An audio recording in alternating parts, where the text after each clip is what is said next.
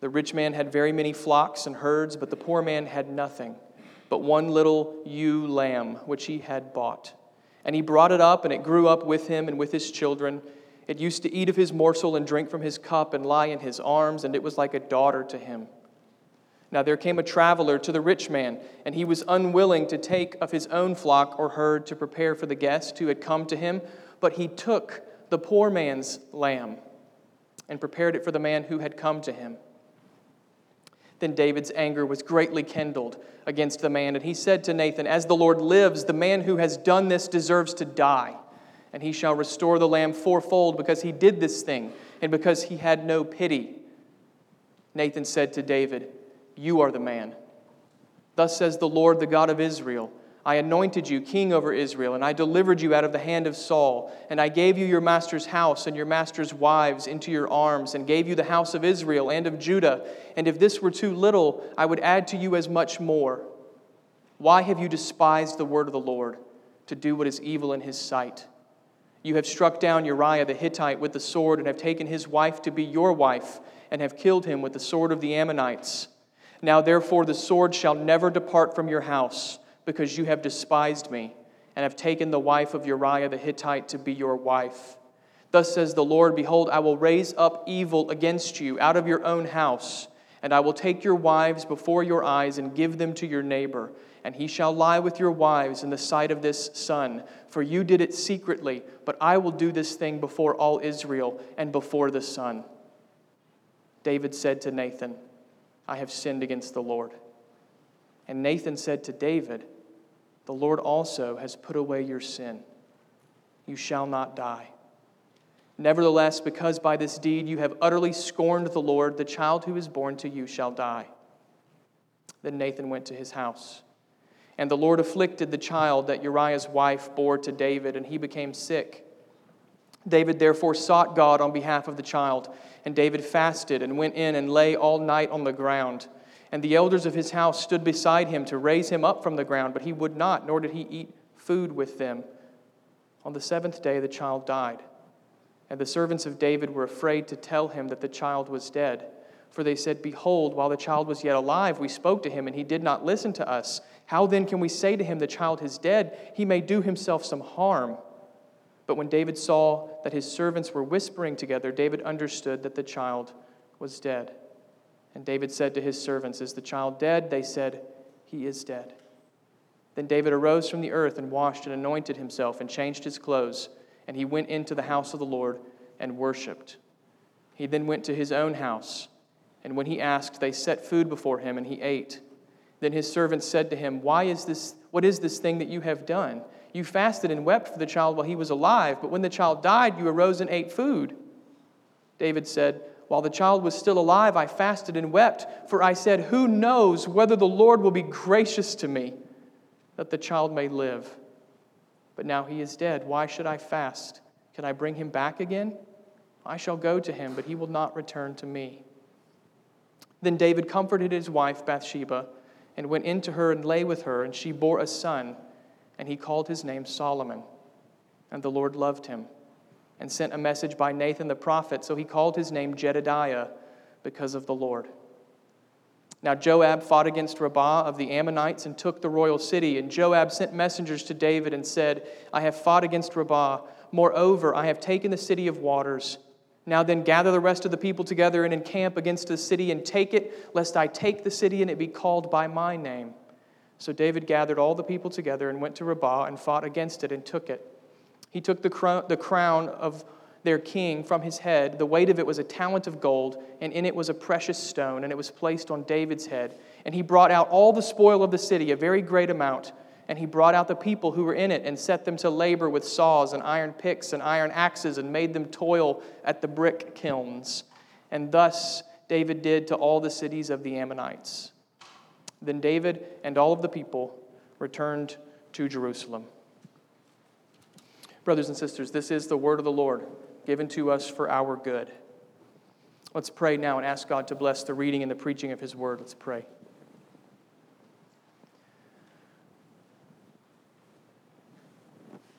Father, we've heard already today and we have sung that you are a God who is merciful and gracious, slow to anger, and abounding in steadfast love. We know these are not merely things that you do, this is who you are.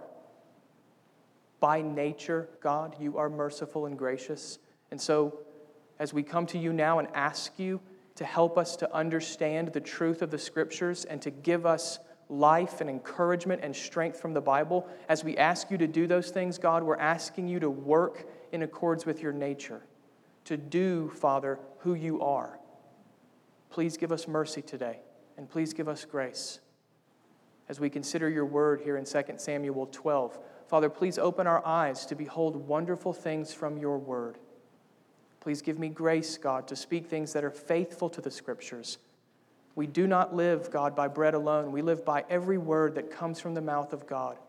Would you help us today? Would you help me today to be faithful to those words? And, when you give it, and would you give us discernment, God, as your people, that we might grow in the truth and be encouraged? We ask these things, Father, in Jesus' name. Amen.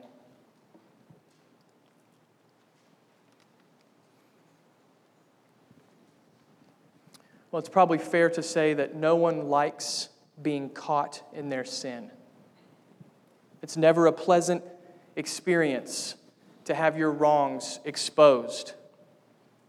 Even as I say that, some of us surely have memories flooding our minds of moments when precisely that happened, when we were caught in our sin.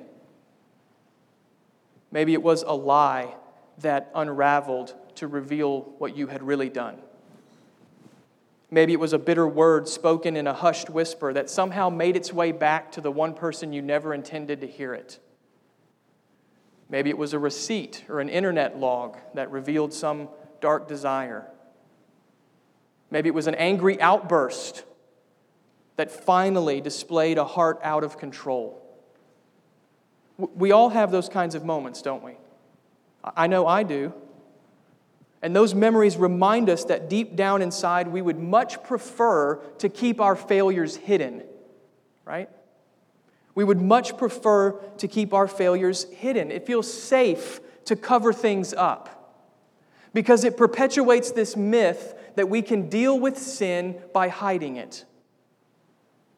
No one likes being caught in their sin, and therefore we would prefer to hide. And that's why we need God's word this morning from 2 Samuel 12. This chapter reminds us that having our sin exposed is actually a display of God's mercy. Having our sin exposed is actually a display of God's mercy. It is a severe but merciful act of God when He strips away our feeble attempts to hide and brings into the light who we are and what we have done. Those moments are painful, but they are merciful as well. They're merciful because without that exposure, there can be no repentance and therefore no restoration.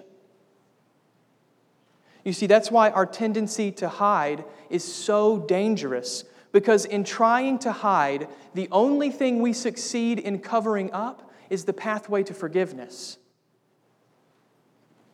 Friends, this is the message of 2 Samuel 12. As you can see there in your Bibles, this chapter is Act 2 of David's sin with Bathsheba. Act 1 was chapter 11, which recounted the awful details of what David had done adultery, deception, murder.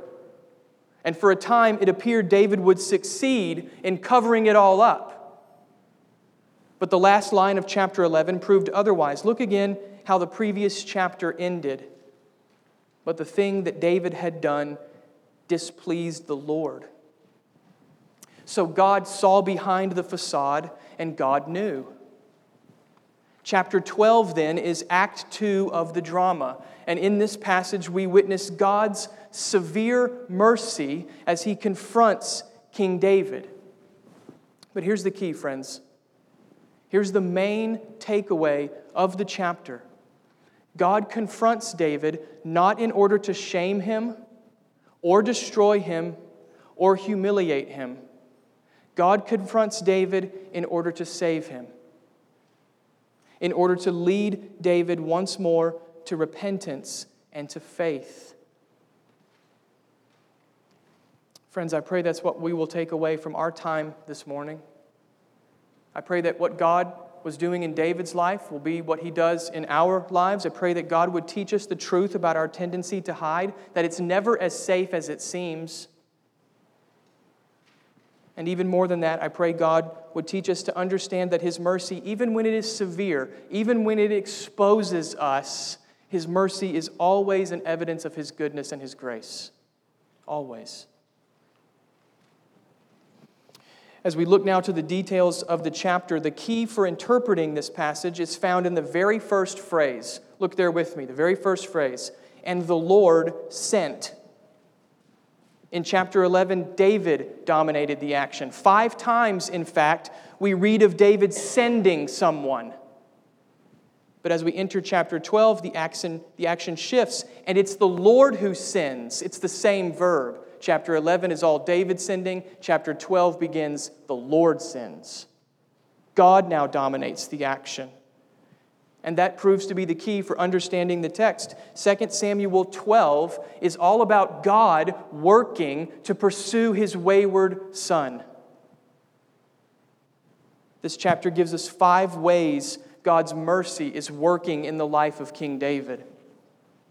The first way comes in verses 1 to 6 as we see mercy that pursues. Mercy that pursues.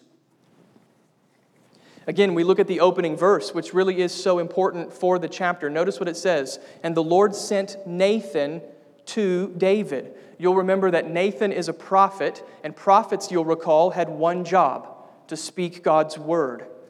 And that's Nathan's task here in this chapter. The Lord sends his prophet with the mission of speaking God's word to the wayward king.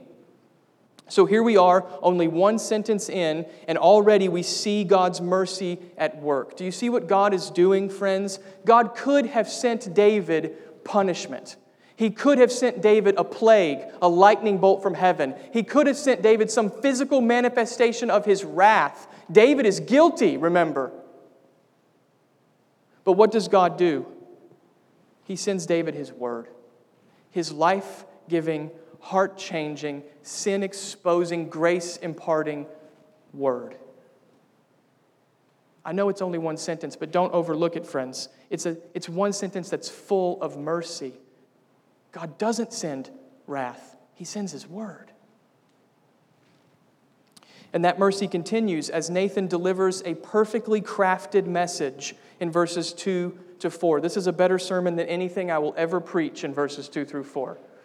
Nathan comes with a brilliant strategy. Remember, at this point, David is utterly blinded by his sin. David has no inklings of remorse, at least not that the text reports. So, if Nathan shows up and starts berating David with accusations, what's likely to happen? Well, nothing good, as you might imagine. David's already killed Uriah. Why would he hesitate to kill Nathan? Nothing good's going to happen if Nathan shows up guns blazing. But mercifully, that's not the strategy God employs. Instead, the Lord has Nathan deliver a, master, a masterful parable that lowers David's defenses and softens David's heart, all without David even recognizing what is happening. The parable is not hard to follow. There are two men, one rich and one poor. The rich man has many flocks, the poor man has one little lamb. One day, a traveler shows up to the rich man's house, but instead of taking from his many flocks, the rich man takes his neighbor's one lamb, he slaughters it, and he serves it to his guest. You see, it's not a hard parable to follow. It draws you in, actually, and you quickly understand this is not about stealing a lamb. This is about the abuse of power by the strong towards the weak. This is about failing to love your neighbor as yourself. This is about David, the rich king taking from Uriah, his servant. In fact, did you catch that purposeful echo in verse 4? Look again at verse 4. What did the rich man do? He took his neighbor's lamb. What did chapter 11 say David did? He took Uriah's wife for himself. You see, Nathan has masterfully shown David the reality of his sin. This is God's mercy, friends. He pursues us with His Word, and His Word always comes with the perfect balance of wisdom and truth that is able to pierce sin's blindness. And that's precisely what happens in verses 5 to 6. For all of his blindness, David sees enough to issue the right verdict. Just as the law of Moses required, David says the man should repay the lamb fourfold. That's what Exodus 22 said to do pay the lamb back fourfold. But notice also in verse 5 where David says the rich man deserves to die. Now, stealing was not a capital crime under the law of Moses, but David senses that this injustice goes beyond stealing. And David is right. I mean, suddenly it seems David's cold heart is stirring, and his spiritual sensitivity is being awakened once more. But do you see what else this means? It means David has indicted himself. And notice how it happened. In a way David did not even suspect, in a way that lowered David's defenses, penetrated David's blindness, and softened David's heart. Now, it's true that David has not yet repented of his sin, but even so, friends, please don't miss how mercy is already on the pursuit. Already on the pursuit. Through Nathan, God has skillfully, we could even say stealthily, taken the truth that David refused to see and he has brought it to bear on David's hard heart. That's mercy, friends. It's the mercy of God's word. It softens the heart and it prepares us to hear the truth we've tried to ignore. Brothers and sisters, this is one of the ways our merciful God works. Oftentimes, God is using His word today to prepare us for some work of grace that will only become apparent down the road. He's using His word today for something He wants to do tomorrow or next week or next year. Through His word, God is always up to something, and that something is always full of mercy. And therefore, we should never underestimate what God is doing today at this moment through His Word. That time spent each morning reading Scripture may not seem like much to you, but God is at work there. That evening with your community group gathered around the Bible may seem small to you, but God is working there through His Word.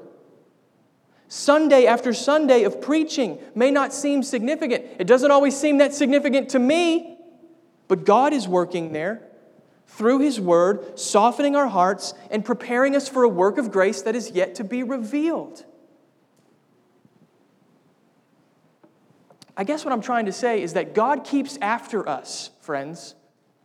He keeps after us. Perhaps He's pursuing you today in some way. Perhaps He's after you today. And if so, pray that you would see His mercy chasing after you in His Word. That's the first way God is working mercy that pursues. The second work of mercy flows right out of the first. In verses 7 to 13, we see mercy that convicts. Mercy that convicts. Verse 7 is high drama, but you, you've got to put yourself in the moment to feel the force of what is said. Remember, David is boiling mad at this point. He is incensed. He's just ruled against this rich man, this greedy man, this violent, selfish, unloving man. And then Nathan points the finger at David and says, You are the man. You wonder if the proverbial light clicked on in David's conscience at this point. You wonder if this was the moment when the scales fell from David's eyes and he saw for the first time what he had done. You are the man, Nathan says. And mercifully, there is no longer any place for David to hide. What follows then is a declaration of God's justice that exposes what David tried to cover up. God brings everything into the light. It starts in verse 7, where God exposes the depth of David's sin. Prior to the sin with Bathsheba, David lacked nothing. God gave him position. He was the king of Israel. God gave him protection. He delivered him from Saul. And God gave him provision. He gave him everything that Saul had uh, position, protection, provision. David lacked nothing. But how did he respond? Not with gratitude, but with rebellion. Notice verse 9. Why have you despised the word of the Lord to do what is evil in his sight? To despise God's word is to treat it lightly, like some optional set of instructions that you're free to follow or free to not follow. And that's what David has done. He's tossed God's word to the side like it was some fortune cookie piece of wisdom. He's thrown it aside. He's treated it lightly. He's despised God's word. But now there's no way for David to escape. What happened to Uriah? You killed him, David. What happened to Bathsheba? You took her, David. Everything David has tried to cover it up is now out in the open for everyone to see. God sees. And in his justice, God exposes the depth of David's sin. But the Lord's not finished. In verses 10 to 12, God also exposes the consequences of David's sin. Sin always has consequences, friend. Always. And we're reminded of that here with David. God will do to David what David has done to others. It's pretty simple. You see it there in the text, verse 10. God struck, uh, David struck Uriah down with the sword. God will raise up the sword against David's house forever. Verse 11 David took another man's wife, therefore, God will raise up someone to take David's wives. Those two verses, by the way, are the hinge of the entire book of 2 Samuel. The rest of the book is the description of how those two verses get played out over and over. The sword strikes David's house, evil is raised up from David's own family. Now, as we look at that, you might be thinking to yourself, this all seems so harsh. I thought we were talking today about God being slow to anger and abounding in steadfast love. This all seems so harsh. Why would God do this? Well, notice verse 10, where God explains himself. God gives the reason for these consequences. Verse 10 because you have despised me. Now, just one verse earlier, the Lord said David had despised God's word. But here, God says David has despised the Lord himself. That connection is the key, friends. When we sin, we are not merely breaking commandments, we're defying God's character. Remember, God's commandments are an expression of God's own person. So when we sin, we're despising who God is as well as what he says. It's not merely breaking commandments, it's defying the living God. You see, that's what David forgot. He lost sight of God's character. And therefore, God justly exposes both the depth and the consequences of David's sin. So, where's the mercy? I mean, perhaps you're thinking that at this point. We've clearly seen God's justice, but you told us this passage was all about mercy. So, where's the mercy? So far, it sounds rather bleak. Well, notice what happens in verse 13, specifically the first line. David said to Nathan, I have sinned against the Lord. There's the mercy, friends. That's the mercy. The depth of David's sin, the consequences of his sin, all of that now comes together and bears fruit in repentance. I, know the words are few, but please don't overlook the magnitude. David confesses his sin. Anytime a sinner confesses his sin, it's a miracle of grace. It is a miracle of mercy. David confesses his sin. And, and just, just think about it. there are no excuses, there are no caveats, there are no loopholes. He doesn't say, Well, I did see her bathing on the roof, and then I am the king, and I was kind of tired. He doesn't say any of that. No excuses. He doesn't blame shift like Saul. He doesn't seek to minimize what he has done. With simplicity and sincerity, David offers an honest confession. It's a miracle of mercy. When any sinner confesses their sin, that's what David does. We're going to study David's confession more closely next week when we look at Psalm 51. But what I hope we see today is that conviction over sin is a good thing in the life of a believer. Conviction over sin is a good thing in the life of a believer. It's good when God breaks us down because it leads us to repentance. One of the many unfortunate trends in evangelicalism today is that we try to avoid anything that feels bad to us. If it doesn't feel good, I don't want it. Well, conviction doesn't feel good in the moment, but it's a good thing. Too often, I think we resist conviction because we refuse it with, we confuse it with condemnation. We confuse conviction and condemnation, but those are very different realities, friends.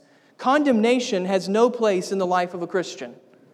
Condemnation is fundamentally hopeless and it drives us from God in shame and in fear. But conviction is different. Conviction is fundamentally hopeful and draws us to God through repentance.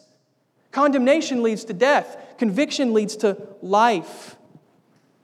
Is conviction hard? Well, yes, for sure. We see that here with David. He had to be humbled first. He had to listen to verses 10 and 11 and 12 before he got to verse 13 and said, I have sinned. He had to be broken down first. So it's hard, yes, but at its core, conviction is fundamentally merciful. It is God's tool to work in us the wonderful gift of repentance.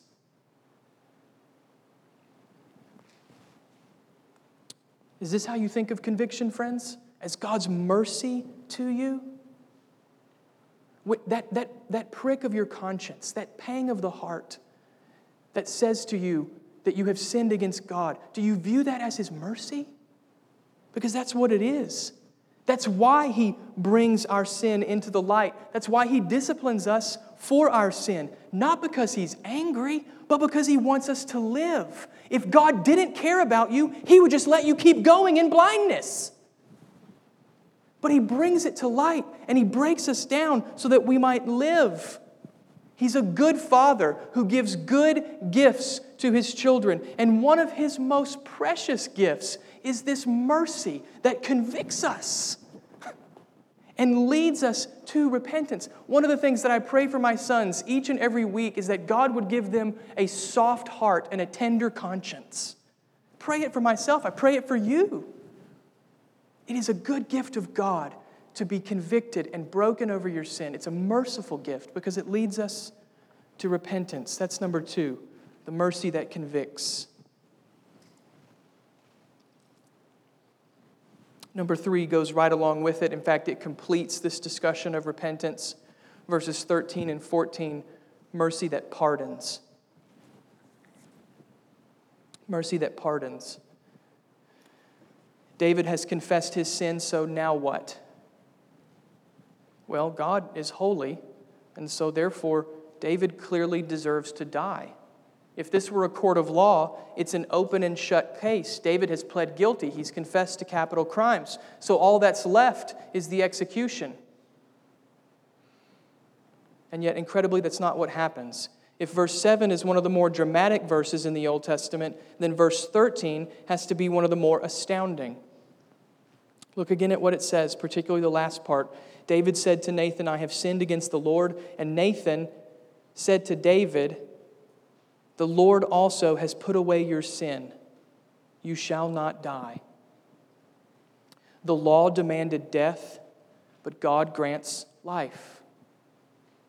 He puts away David's sin. That is, God removes it so that David is forgiven. Why does God do this? How can God do this? Well, the why is both simple and stunning. God does this by grace. There's, there's no other explanation for why. In His grace, God gives David what he does not deserve. he gives David life. This is actually a really good illustration of what grace actually is. There was nothing David did to earn it. In fact, he had done all of the opposite things. And there was nothing in David that prompted God to give it. Who started the chapter acting? God did, not David. Grace. God was motivated simply and only by his own desire to be gracious. That's why David lives. Not because he should, but because God overflows with grace. But what about the how? How can God do this? I thought God was just. I mean, didn't we just talk about that? Didn't we just spend three verses talking about God's justice? But here it seems God dismisses sin with a wink and a nod. Is God just going to sweep David's sin under the rug of the universe? How can God do this? Well, to answer that, you've got to look ahead to the cross of the Lord Jesus Christ. When the Lord Jesus shed his blood on the cross, he did so to save his people from their sins. Jesus' blood covered every sin that every believer would ever commit. But along with that, Jesus' death also proved once and for all that God is just. That God never overlooks sin, not in the past, not in the present, not in the future. Romans chapter 3. God put Jesus forward as a propitiation by his blood to be received by faith because in his divine forbearance he had passed over former sins. It's the most important paragraph in the New Testament. And it explains how God can do this. So when God pardons David in 2 Samuel 12, he's not letting David off easy. He has one eye on David and he has one eye on the Lord Jesus Christ.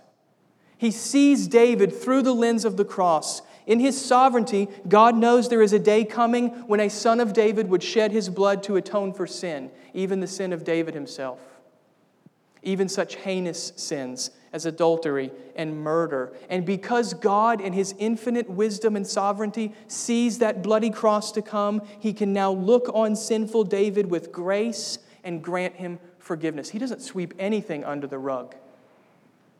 He sees David through the lens of the cross. Friends, do you see here the wonder of a gracious God? It is easy to grow accustomed to grace, isn't it? We sing how amazing grace is, but then we breeze on by and do something else.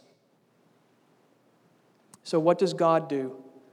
He mercifully gives us a picture like the one we have here. Doctrinal explanations are good, but sometimes it's better to see something in living color, in flesh and blood, as it were. And that's what we have here in 2 Samuel 12. Here we have not a thesis on grace, but a picture of grace a picture that reveals afresh just how amazing grace is that a vile sinner who deserved only death would now live only by the grace of God. In fact, perhaps that's part of the reason why God recorded this moment in David's life in Holy Scripture, so that sinners like us would have a fresh glimpse of our own testimony. You see, if it bothers us that David is pardoned so freely, then it should also bother us that we are forgiven at all. We're no different than David. In fact, I would say you probably don't understand the gospel as you ought until you understand that you're no different than David. We've despised God and His word, we've broken God's law, we deserve death, and yet we live and we are forgiven. Why? Because amazingly, mercifully, God is gracious. But how? Our sin is so great. How? Because this pardon is not cheap or flimsy, but blood bought and sealed with the resurrection of Christ. And in response, instead of asking ourselves, why does God let David off so easy? We should say, what a merciful God. What a merciful God who would show grace in pardoning a sinner like David, even a sinner like me. That's number three mercy that pardons.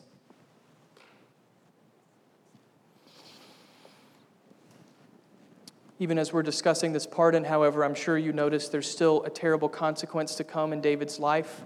Verse 14 states it so starkly David's child will die. David is forgiven, yet this consequence remains.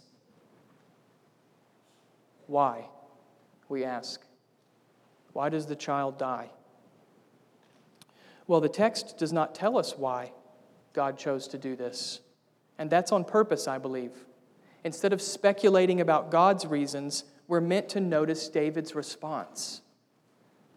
This too is an evidence of God's mercy at work, verses 15 to 23, and it's mercy that sustains. Mercy that sustains. David's response has two parts, and both are rooted in the merciful character of God. First of all, David pleads with the Lord. Notice verse 16. As soon as the child falls ill, David goes immediately to prayer. David therefore sought God on behalf of the child, and David fasted and went in and lay all night on the ground. Clearly, then, this is not casual prayer, but fervent, intense, heartbreaking prayer. I'm not sure I've ever prayed like this in my life, but the language brings us into the emotion. David is desperate for his child. David's servants don't understand what he's doing. The child is alive, yet David looks like he is mourning. Why is David doing this? They wonder. They're, they're confused.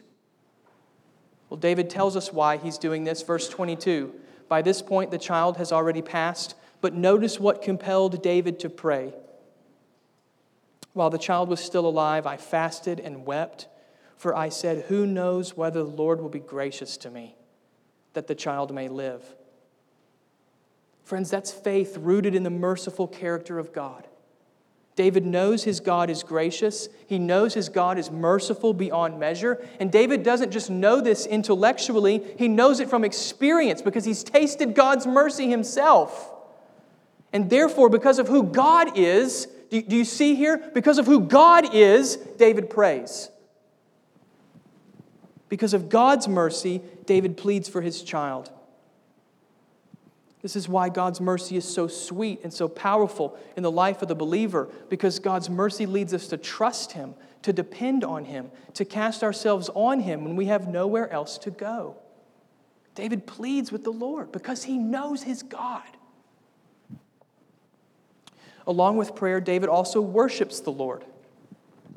The servants try to keep the truth from David, but the king figures it out. He knows the child has died. So, what will he do? Notice verse 20. David went into the house of the Lord and he worshiped. Friends, please don't miss what this worship represents. This is not worship rooted in indifference or cold hearted resignation. This is David walking by faith. You see, the only thing that is able to make sense of David's loss is the character of God. The only thing that can make sense to David is the character of God. That's why David heads straight for worship. Even before he eats, he needs to feed on God's character first before he feeds at the dinner table. Listen, David doesn't have any more answers to this situation than we do. He doesn't understand all the ways of God at this point. I don't understand all the ways of God at this point. But here's the key here, here's the key. Instead of giving in to despair, David holds on to what he knows to be true that God is good and gracious, that God always does what is right and wise, that all God's ways are faithfulness and mercy. Only worship can answer David's heartache. Only worship can make sense of his loss. This is not the rote worship of formality or indifference. This is the desperate worship of a man fighting for faith in the goodness and mercy of God.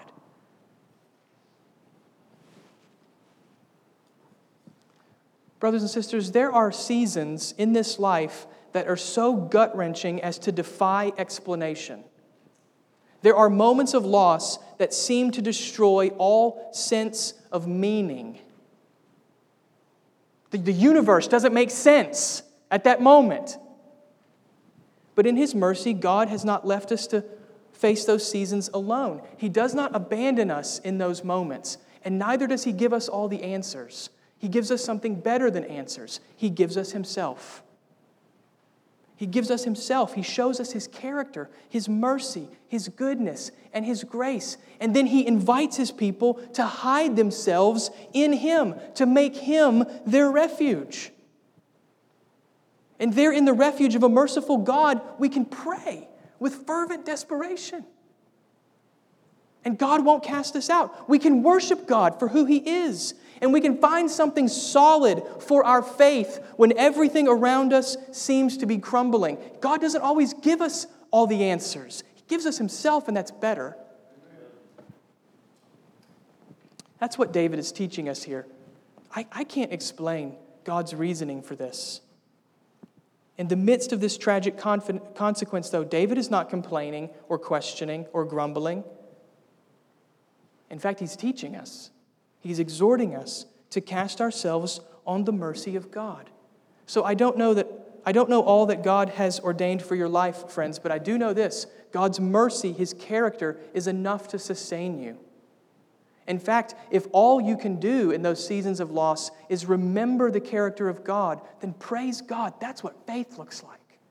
Faith doesn't explain everything, faith holds on to God in the midst of everything. That's number four mercy that sustains.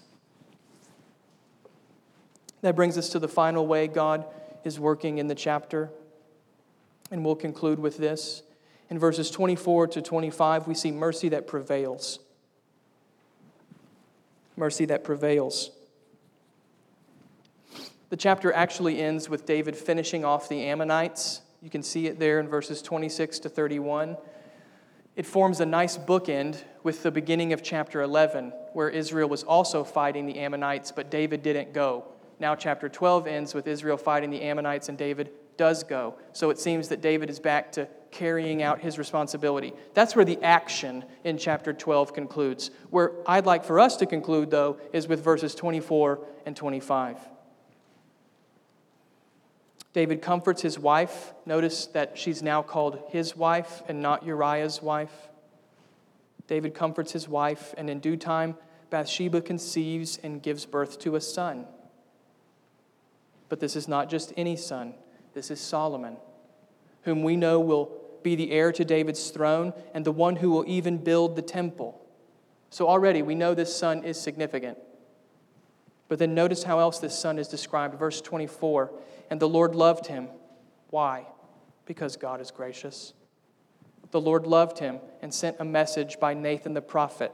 So he called his name Jedidiah because of the Lord.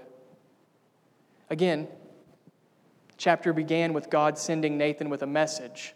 Now God sends Nathan again with a message. The first message was confrontation. The second message is covenant love. Covenant love. In His grace, God loves this child. And through this child, not another one, through this child, God will keep His promise to David. Do you see it? God made a covenant with David, but David has just fallen in grievous sin. What will become of the covenant now? Will it be broken? No, it will not. God takes David's sinful decision and in his mercy, God turns it and he uses it as the means of carrying out his promise. It's through this son, through Solomon, that the Messiah will come. It's actually incredible to think a relationship that began in sin will one day bring forth the Son who will crush sin forever. This is how God works. He takes what we intend for evil and He uses it for good. And He uses it to carry out His purpose. A relationship that began in sin will one day bring forth the Son who will crush sin forever. You see, mercy prevails. Mercy prevails. Grace triumphs over sin. We sang it earlier grace that is greater than all our sin. But do we really believe it? These verses challenge us to believe it. Mercy prevails. Why does David keep the throne? Not because he deserves it, but because God is merciful and gracious. Now make the connection with you and me. Why will you and I see the heavenly city with the Son of David seated on his throne? Not because we deserve it, but because God mercifully prevails over our sin in his grace. No one likes being caught in sin, do they? We prefer to hide. But praise God, the Lord will not let his children run forever. He pursues us, he convicts us, he pardons us, he sustains us, and he prevails for us.